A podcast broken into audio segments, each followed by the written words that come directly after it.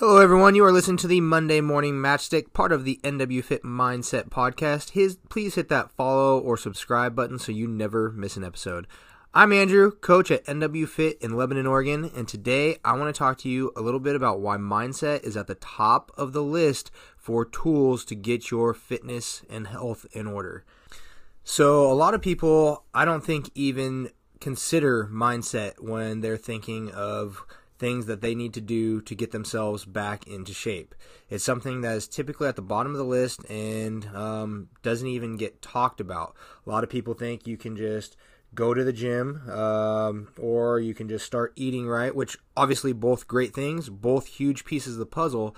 But first, before you ever step foot in the gym, before you ever start making that change, um, a mindset shift happens before that.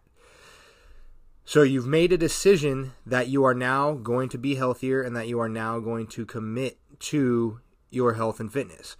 So when we think about mindset, we have to make sure we're in the right right frame of mind and that we set ourselves up for success. Um, we've talked a little bit about motivation versus discipline. Well, you can get in the mindset where you're motivated, and then yeah, that's going to get you in the doors to the gym. That's going to get you making healthier decisions in the kitchen.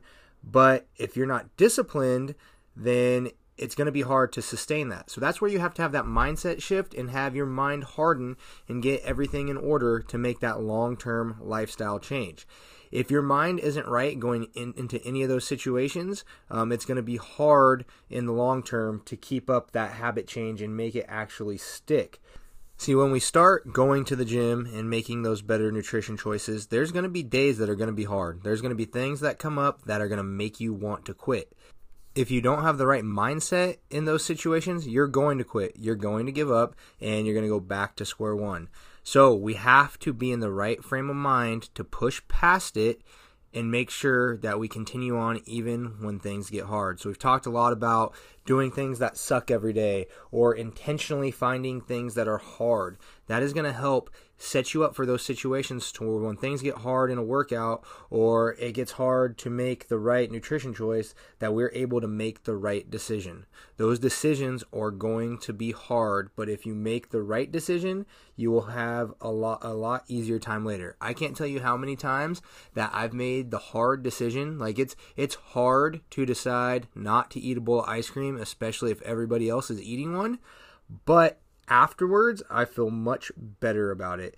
I feel like I accomplished something. I got past that mental barrier, um, and that it's pushing me closer towards my goals. I've also mentioned before, like anytime you make any decision, you have to take a split second and ask yourself, is this decision going to push me closer to or further away from my goals? Um, and if the answer is further away, then man, make the hard decision. Go with the decision that is going to put you closer to what you want out of life. So, going forward, I want you guys to start thinking about your mindset before you do anything. Before you start deciding that you want to ha- start a habit change, first ask yourself, is my mind right? When you guys are in the gym and you're going into the workout, ask yourself before you start, am I in the right frame of mind to get the most out of this workout? If you start having negative thoughts, like, oh, you see a movement that isn't something that you're typically good at, and you start thinking, getting down on yourself, um, shut those thoughts down and tell yourself you are going to do the best you can in today's workout.